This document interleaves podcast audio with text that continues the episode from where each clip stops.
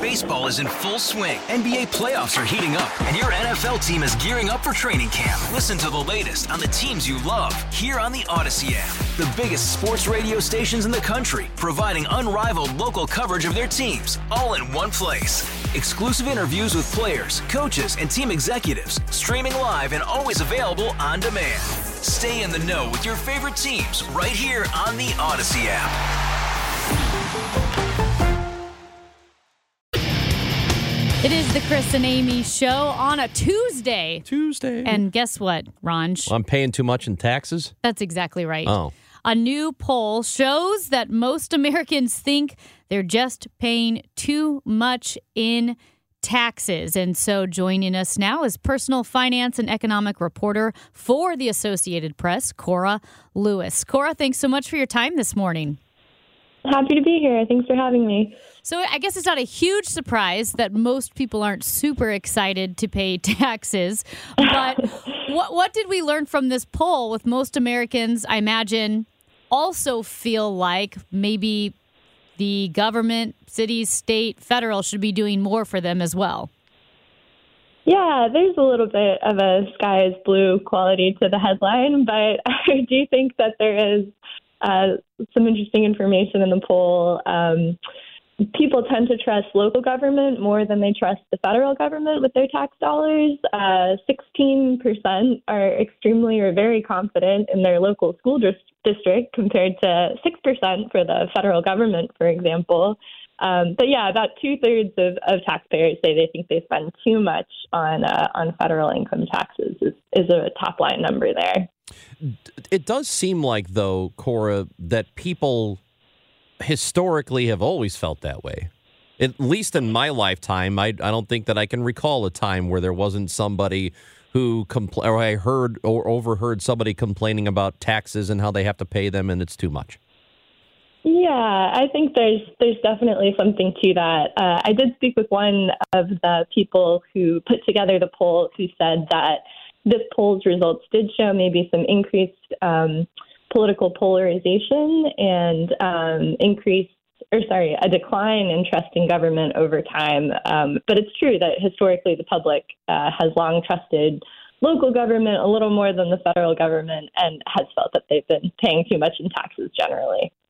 Yeah, and it's interesting too because they trust local government more than the federal government, although it seems that U.S. adults understand a bit more how the federal government collects taxes and less how local property tax is collected.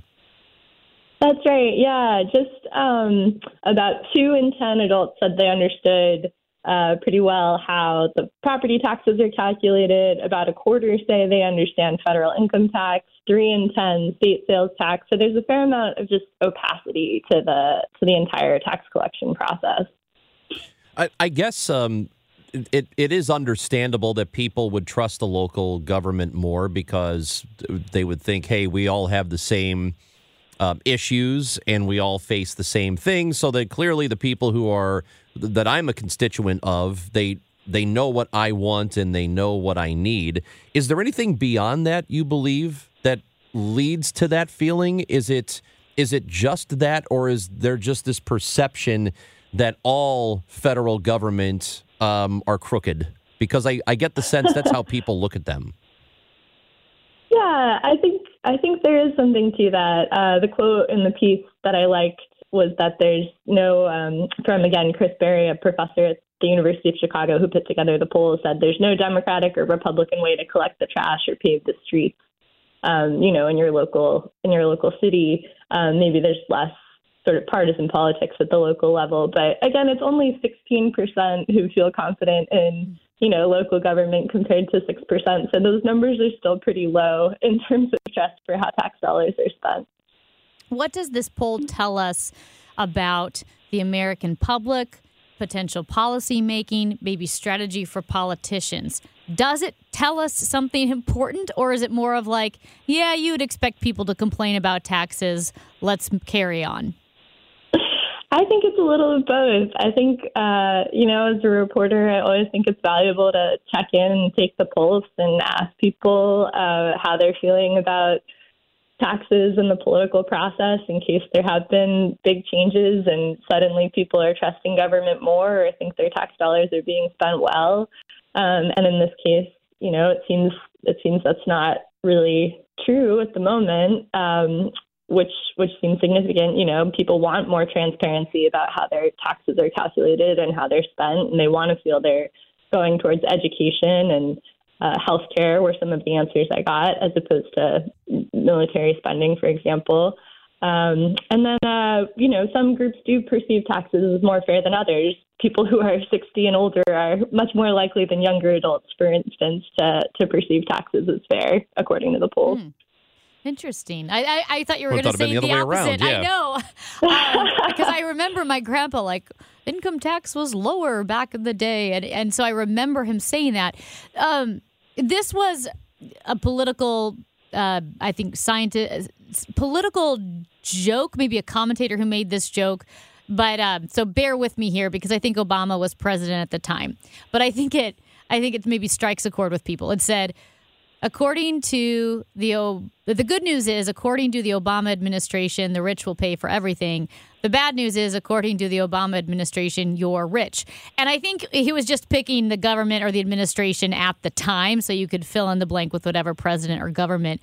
Do you think that people do feel that like they want the wealthier to pay for things, but their idea of wealthy and maybe the way taxes work and the government's idea of wealthy are vastly different? Yeah, I think there there could be something to that. Um, the idea that people should be paying their fair share and um, that taxes should be proportional. Um, but then there's that uh, again lack of transparency or understanding about you know what those percentages are. Or there's a, a seems to be a strong perception too about tax loopholes and the ability of you know the very wealthy to kind of work the tax system. Um, I did talk to one couple who you know, had received the expanded child tax credit during the pandemic, which um, they appreciated, uh, which is a policy that's expired. So that was kind of a moment of of seeing the tax system maybe work in a way that felt fair or valuable to them, um, and then having that kind of rolled back once some of those pandemic credits um, expired. Cora Lewis is a personal finance and economic reporter for the AP with us on KMOX. Um, lately, what we have been reading is that um, Americans, the economy has been moving, people are spending. Part of that spending appears to be credit card debt, that people are racking up quite a bit of that over the last several months. How bad is that right now? Oh, um, yeah, record record highs. Um, it's it's uh, it's very significant. Um, my colleagues who cover um, the credit card industry are talking about increased write-offs and, and people just having um, much more difficulty paying off the amount of credit card debt that they have, um, interest rates being high, uh, APRs for credit cards being high. Uh, so I would say that that's a, a very significant trend at the moment in terms of how the average consumer is doing um, when you're when you're looking at credit, for sure. And I imagine does that play into, and maybe we don't have the data for it, but does that play into how people perceive taxes as with their own personal spending, how much debt is out there, someone who's more in debt, less in debt, um, and how they perceive the fairness of the tax level? I think that's got to be a factor for sure. Um, as tax season starts and people are assessing their personal finances and their budgets and what their savings are and what their debt burden looks like, um, I think that that's certainly top of mind. Um, one other thing about the the poll was that it found um, you know, if you're sort of closer to receiving Social Security, you might find paying into Social Security to be more fair.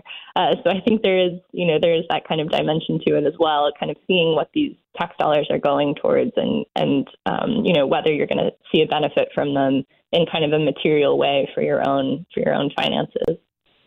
Cora Lewis, personal finance and economic reporter for the Associated Press. We appreciate your time today. Thanks for talking with us. Thanks for having me. Um, yeah, I, Amy, what? Yeah, I don't want to put words in John Hancock's mouth because I can't oh, no. remember. But we were basically saying, you know how with a lot of people, the paycheck, your taxes are already taken out, mm-hmm. right? It's if you had if you got your full paycheck and then had to write a physical check every time for your income tax, I think people would be a lot unhappier. And I think even more people would feel like they're paying too much. It, it's just more painful that way. If you never see it, you don't feel like you've lost it as much as when you, if you actually have it in your bank account and you have to write a physical check every two weeks or even every month. I feel like that would hurt so much more. Well, I think it's already painful when you've paid taxes all year. Yeah. And the end of the year comes, you do your taxes, and they say, yeah, you owe us more. Well, it's like the old Chris Rock bit. Why, why don't you just take it all when you needed it at the time instead of coming back to me like a crackhead, need a little bit more money? what, what are you doing? Just Yeah. t- It's that part is diff for the average person, which Mm-hmm. is all of us, right? It's difficult to swallow to and and I taxes are are essential. We live in a society we can't not have taxes. So you can do that libertarian thing where you're like tax is theft. Well, okay, you live in a society, so calm down, bub. Um, you we kind of have to have them, but it is difficult when you've paid it all year. It's come out of your paycheck all year, and then at the end of the year, they're like, "Eh, you're not quite done yet." Like, That that one's difficult. Yeah. I just think I'm glad they take it out. I'm glad I never see it. I don't want to see it. I don't want it in my bank account and then have to write that check because, like you said, at the end of the year, doing that extra hurts that much. Um, it was interesting. This is top of mind right now because I f- had to go to Dierberg's and Whole Foods yesterday. I swung by both grocery stores, and I only say that because while I was there in the aisles, I at each store I heard people talking about taxes. Like they're on their phone, and then one guy's like, "I just." I just don't understand. I don't know what I'm supposed to do. And then another guy had his poor girlfriend or sister whoever on the phone, but it was on speakerphone. And she's like, I don't even know what a W 9 is.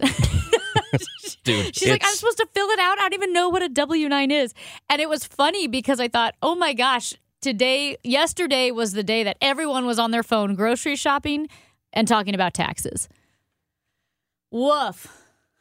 you know what? I'm just not going to do it. See what happens. I've got um something. Did you ever? Did you ever get yours done from last year?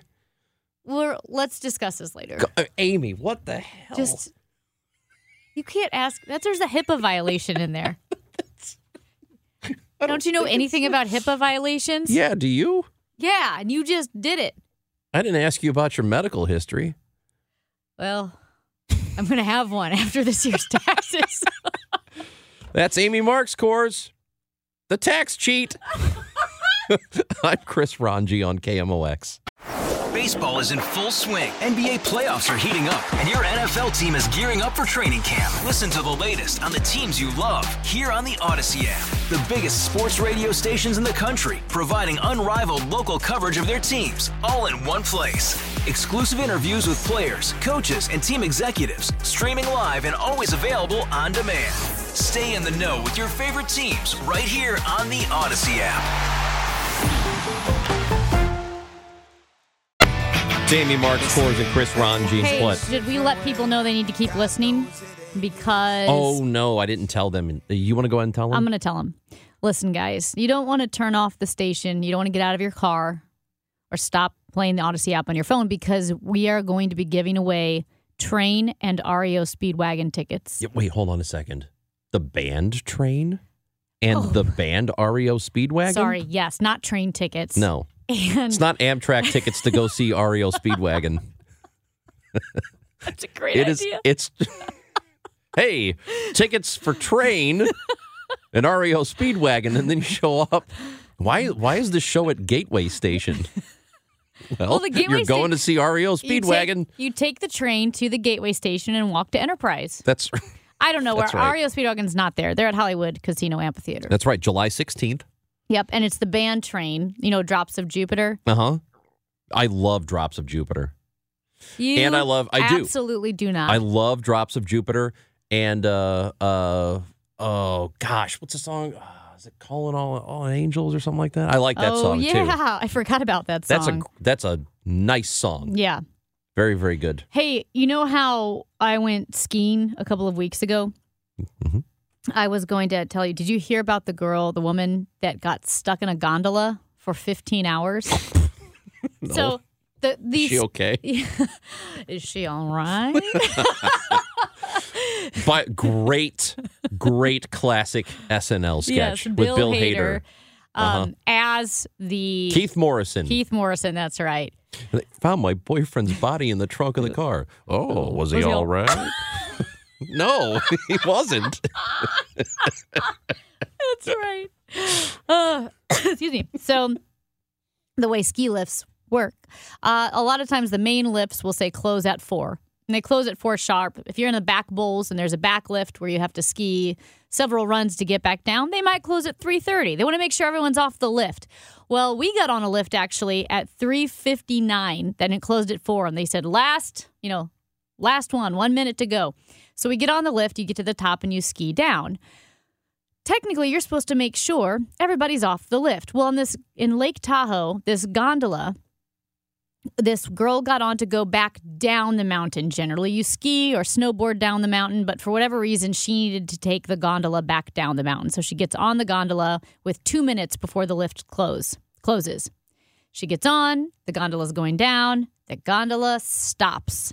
Somehow there was a lack of communication saying, hey, I know there's no one else going up the gondola, but there is someone coming down the gondola. So they stopped the gondola, and because it was a gondola and not a lift, she tried yelling when she saw the workers going down, skiing down. No one could hear her. She was stuck in a gondola without lights, without her phone, without anything to keep her warm for 15 hours Oh no! until the gondola just started back up again the next day.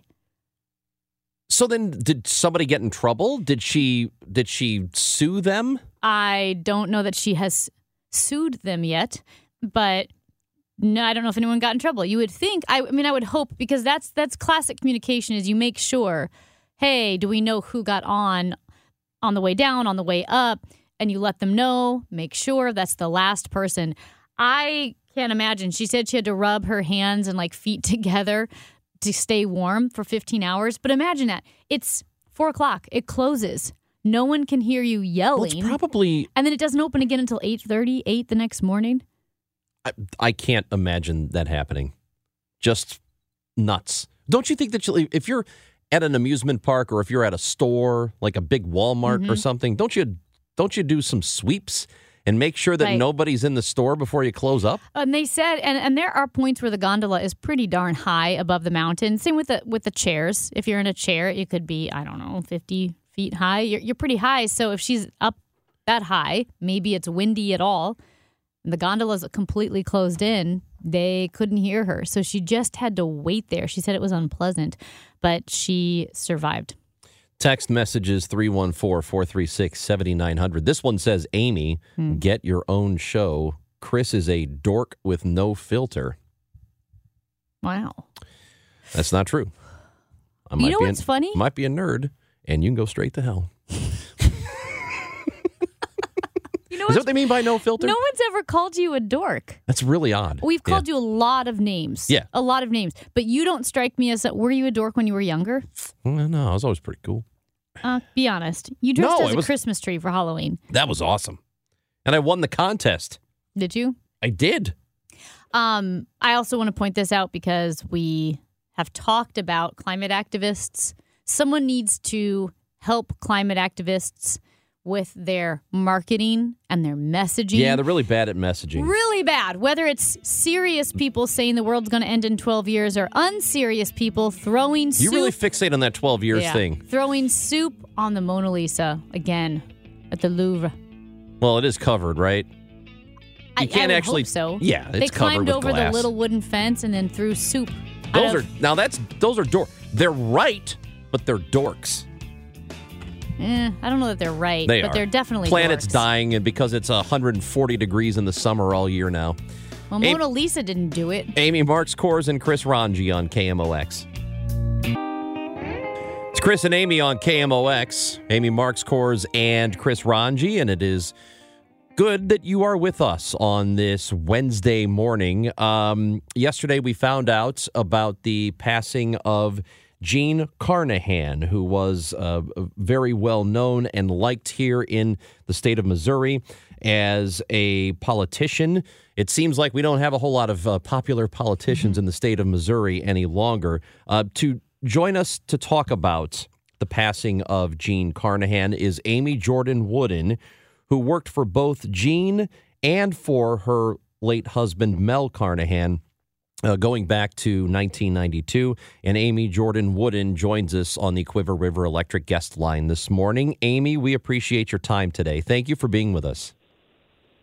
Thanks for having me. And uh, we are we are sorry for your loss. We know that um, you were close with both Jean and with Mel. Um, I, I, guess the first thing to ask you is what was your experience like working with Jean and, and working for that family for so long? Oh yeah, uh, working uh, for the Carnahan family um, has had such an incredible impact uh, on my life. Um, and working for Jean, particularly uh, in the Senate, I was I was so honored to be a part of that team, to be one of you know many quote unquote sort of family members, and and you know that's really how we we we felt is to be a part of the family. Um, but so honored to work for her, and just an overwhelming sense of pride that I was one small part of this operation uh, to support her um, in the U.S. Senate for those two years.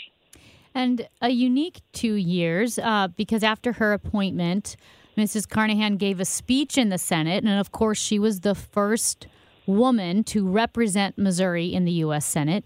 She gave a speech and she said, On election night, there was no victory celebration. You are here because of your win. I am here because of my loss. But we are all here to do the work of this great nation. And so while she was in that position to represent the state of Missouri, uh, there was also a lot of gravity to that situation because she has to move forward having just lost her husband. Yes, yes. And, you know, uh, the the schedule of a U.S. senator is grueling.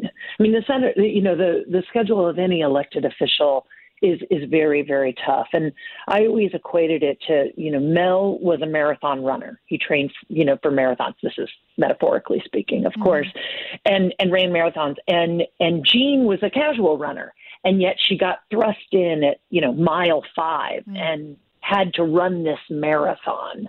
Um, and traveling back to the state every week. I worked for her in in the state, not in Washington D.C. And and that schedule is grueling while she's grieving the loss of her husband, her son, and our dear friend Chris Sifford. And you know, uh, during that time, of course, we had the attack on on our our nation, 9/11, and then just uh, days earlier, you know, she had this you know house fire. So she handled all that with incredible poise and grace, which again, you know, that overwhelming sense of it was just such an honor to to, to be a part of her team. Yeah, she gets sworn in just a little over nine months before 9 11 happens. And for somebody who gets thrust into such an important role, and then to have uh, one of the most monumental events in our country's history happen hmm. while she's there. That must have been just overwhelming in a lot of respects.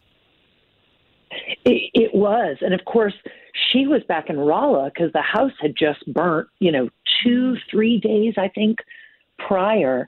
And myself, along with about four state staffers, were in Washington, D.C., in the U.S. Capitol when 9 11 occurred. And um, of course, you know, then it was kind of scrambling for those of us who lived back in the state of Missouri to get home. But I stayed for that entire week with the staff, and um, she was an incredibly calming presence for all of us during an, unprecedented time.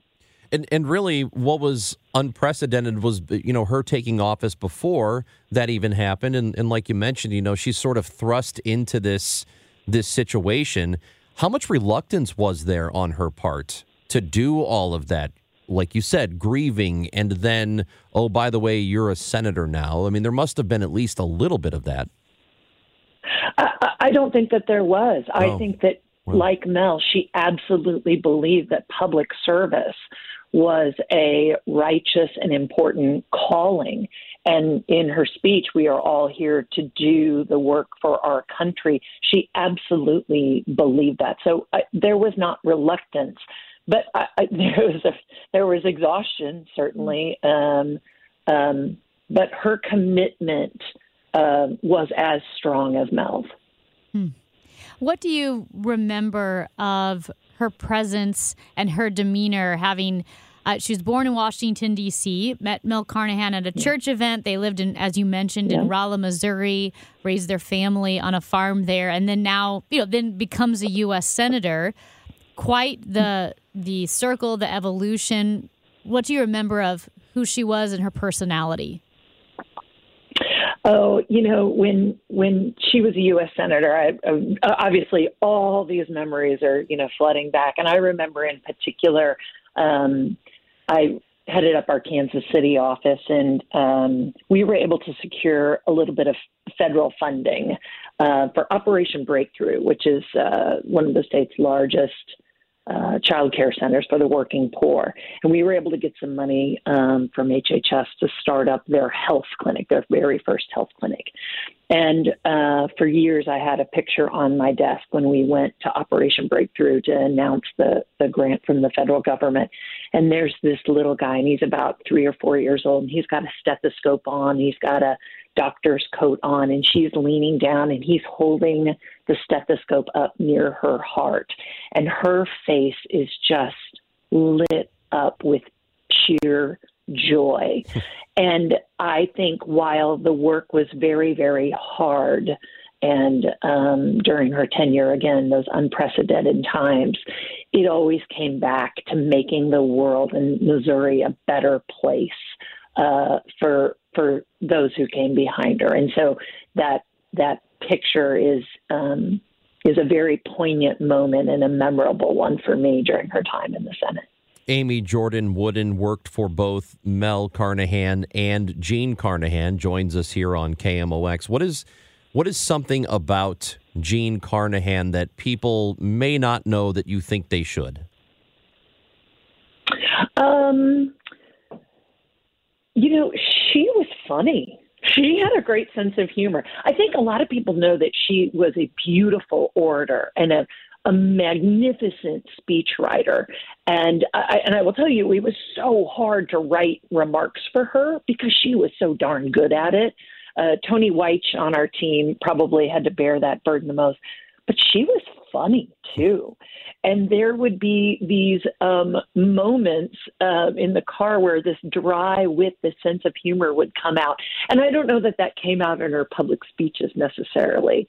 Um, but I remember, you know, many a times um you know getting into a debate in the in the Dairy Queen drive through line getting an ice cream cone about what you know really meant what blizzard was versus a sundae, and or um a, a time um, where she was, uh, you know, uh, she would get her hair done, right? You know, uh, um, she was of that generation where you had your hair done and set. And, and one time we had to do it in Kansas City, and, and the woman was using a straightener, not a hair, hair, you know, um, a curling iron. And she would just gave me this look like, Amy, this is never going to hold up, you know, and I could just hear her, her saying, but she had a great sense of humor too. Well, hmm. Amy Jordan Wooden, we really do appreciate your time, and and again, we're sorry mm. for your loss, and we thank you for for giving us a few moments here on on the show. Absolutely, thank you. Amy Jordan Wooden again started going to work for, for Mel Carnahan back in the early 90s, 1992, ultimately for Senator Jean Carnahan. Um, and we lost Jean yesterday at the age of 90. That's Amy Marxkors. I'm Chris Ranji. You've got KMOX. Ranj, look what they made me do. Uh, you? They? Who's they? Well, unfortunately, I think it's those, a lot of people on the right, the more, the far right on the GOP. They're going after Taylor Swift. Oh, no. Still? Still. And it's actually getting worse. Remember when Vivek Ramaswamy suggested that she was part of the deep state? yeah. So, so are you going to describe what he, th- what they think is happening here with Taylor? Yes. And I'm actually going to use uh, the Babylon Bee, which is a funny conservative based satirical site like The Onion. Uh, when the Babylon Bee is going after you, I mean, come on, people. Here's, and he, let me just say this. I said this yesterday. I poo pooed Taylor Swift before it was cool to poo poo Taylor Swift. But now, now, I don't think you I did. have I have to defend her You have to. because the right side of the GOP, the GOP right, maybe all of the GOP, maybe all of the right, they have lost their minds. So here's what the Babylon Bee, here's how they describe it. And again, they're doing it as a joke because this is quite literally what some Republicans believe happened. Conservatives uncover Democrat plot to turn Taylor Swift into an international pop star and the Kansas City Chiefs into a dynasty so Swift could date a Chiefs player and leverage the collective media coverage to get Joe Biden reelected. Okay. So that's that's, a- that's the a Babylon Bee. plan. Yeah, because they're making fun of what is They're- actually being proposed. Yes. So it by is the Bab- on the right. What they are doing is saying it in a ridiculous way. Yeah. While reminding you that this is actually what a lot of people believe. They Mm-hmm. believe that all of this is a plot by her and the NFL and Travis Kelce to raise the profile for her to get more attention so that then at the Super Bowl or after or before she can endorse Joe Biden. If you have watched Fox News over the last like 24 48 hours, it's it it's it's constant. Jesse Watters, that Yeah. guy, had it on his show. They've been talking about it all day, and they've been going after her for I don't know what's been happening today because we're doing the show, but yesterday they were going after her. The day before they were going after her. It seems way over the top. Yeah. If you want to argue that, okay, the Taylor Swift thing, en- en- enough's enough, don't really care about her. This is all about football. I'd rather just pay attention. Okay, I will listen to that argument. But this is, it is complete nonsense It's crazy. to think that Taylor Swift uh, needed the NFL to raise her profile. She's the most popular and has been before this football season started, the most popular pop star on the planet, and it isn't close. Listen. it's not even close. the NFL has nothing to lose. I know there are f- football play- football fans who have complained about what you could call overexposure, right? You know, all the cutaways to Taylor Swift. Okay. They're still watching. They're still going to cheer on their teams and they're still going to buy jerseys. And what Taylor Swift has done has brought a ton of eyeballs that otherwise wouldn't have been Yeah. focused on the NFL and focused them on the NFL. The, everything she touches really does turn to gold. And the NFL would be crazy not to leverage the power of Swifties to make a ton of money. The NFL and the Kansas City Chiefs, their brand value has increased $331 million just because of Taylor Swift. Jerseys sell out. The Chiefs radio bro- broadcast that we have here on KMOX, their radio broadcast is the number one NFL radio broadcast since Taylor Swift started dating Travis the game Kelce. against the Ravens was the most Yeah. watched AFC championship in history. Listen, if- 55 million people plus. If I wrote a book and Taylor Swift read it or promoted it, do you know what I'm doing? I'm leveraging that Yes. for everything. So- Everybody complaining about Taylor Swift would do the exact same thing if they bought something that sh- that you wrote or that you made or that you created or used your business or went to your, you know, Jiffy Lube, whatever. You would leverage that. I know people love conspiracies because they can't just believe things just happen. All of this with her and Travis Kelce just happened. He took a shot. She was uh, receptive to it. They started seeing each other. That's the end of the story. The NFL saw an opportunity. Again, the NFL is being opportunistic. They didn't set the whole thing up. And it's stupid to suggest that otherwise that's what's going So- on. And by the way, Yeah. if you are one of these people who has been complaining about it, that she's on your TV too much, I don't want to look at her, this is stupid. Colin Cowherd, who is, by the way, not one of my favorite people uh, in sports talk radio, uh, sports talk television, too, he doesn't really do it for me, but he was right on this. Do you know how much TV time on average she's been getting during this uh, during all of these broadcasts? On average, Yep. How much? 25 seconds a game. Not a lot. She's on TV 25 seconds per game on average. There have been times where it's higher. There was one time where she was closer to a minute. I believe that was the Dolphins Mm-hmm. game, but it's never been more than like a minute of total TV time Yep. over the course of three and a half hours. That's nothing. So, and here's another thing too, because it's Fox News and it's the MAGA crowd really going after him, after her, I should say. Um, I don't know who Justin Hart is. He could be a terrible person, but it sounds like he's a conservative. This is he made this point on Twitter, which I thought was pretty good. And again, I don't know who he is. He might be a terrible person. He said, "I have nine kids. I've had a teenager under my roof every day since 2007, almost all girls. I've gone to Hannah Montana and Demi Lovato concerts. I've cringed if my kids hummed a Lady Gaga song, and I've talked to my girls to help them minimize their Katy Perry fandom. I've turned off Ariana Grande, and nobody is going to a Billie Eilish concert while they live here. Twi- Taylor Swift, on the other hand, Billie Eilish. Taylor Swift, on the other hand, is the least objectionable, least sexualized, uh, least well. This is the this is the LGBT side, least rainbow pushing. That's what he said. Oh, Female pop star of my parental life. She has a steady masculine boyfriend who courted her. She rearranged her schedule to be there for him. An engagement is likely in the card, and hopefully marriage and kids after that. And frankly, our abysmal U.S. birth rate could use a good role model like TS and TK. Therefore, it is unbelievably stupid for MAGA and Trump to pick a fight with her. This sounds like a pretty MAGA conservative guy. I mean, he called it rainbow pushing, which sounds um, offensive. But also, she's But- she's also very outspoken about the whatever. Forget this guy, the, LGBT LGBTQ yeah. community, and very supportive of them. But do you see how like this is a MAGA guy going? But I, I get what you're saying. even, yeah. even like, what what do they want? It, they're just I- I they're don't know. weirdly picking on her because he's so saying you stupid. could look at this from a conservative point. Which again, I'm not. I think this guy sounds kind of like a horrible He's a person. doofus, but but he at least has a good point about her. One good point, Hmm. partially. Uh, anyway, it's all crazy. 314 436 7900. Show recap coming up.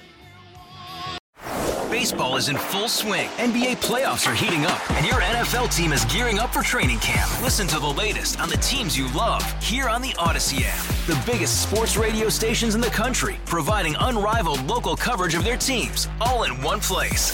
Exclusive interviews with players, coaches, and team executives, streaming live and always available on demand. Stay in the know with your favorite teams right here on the Audacy app.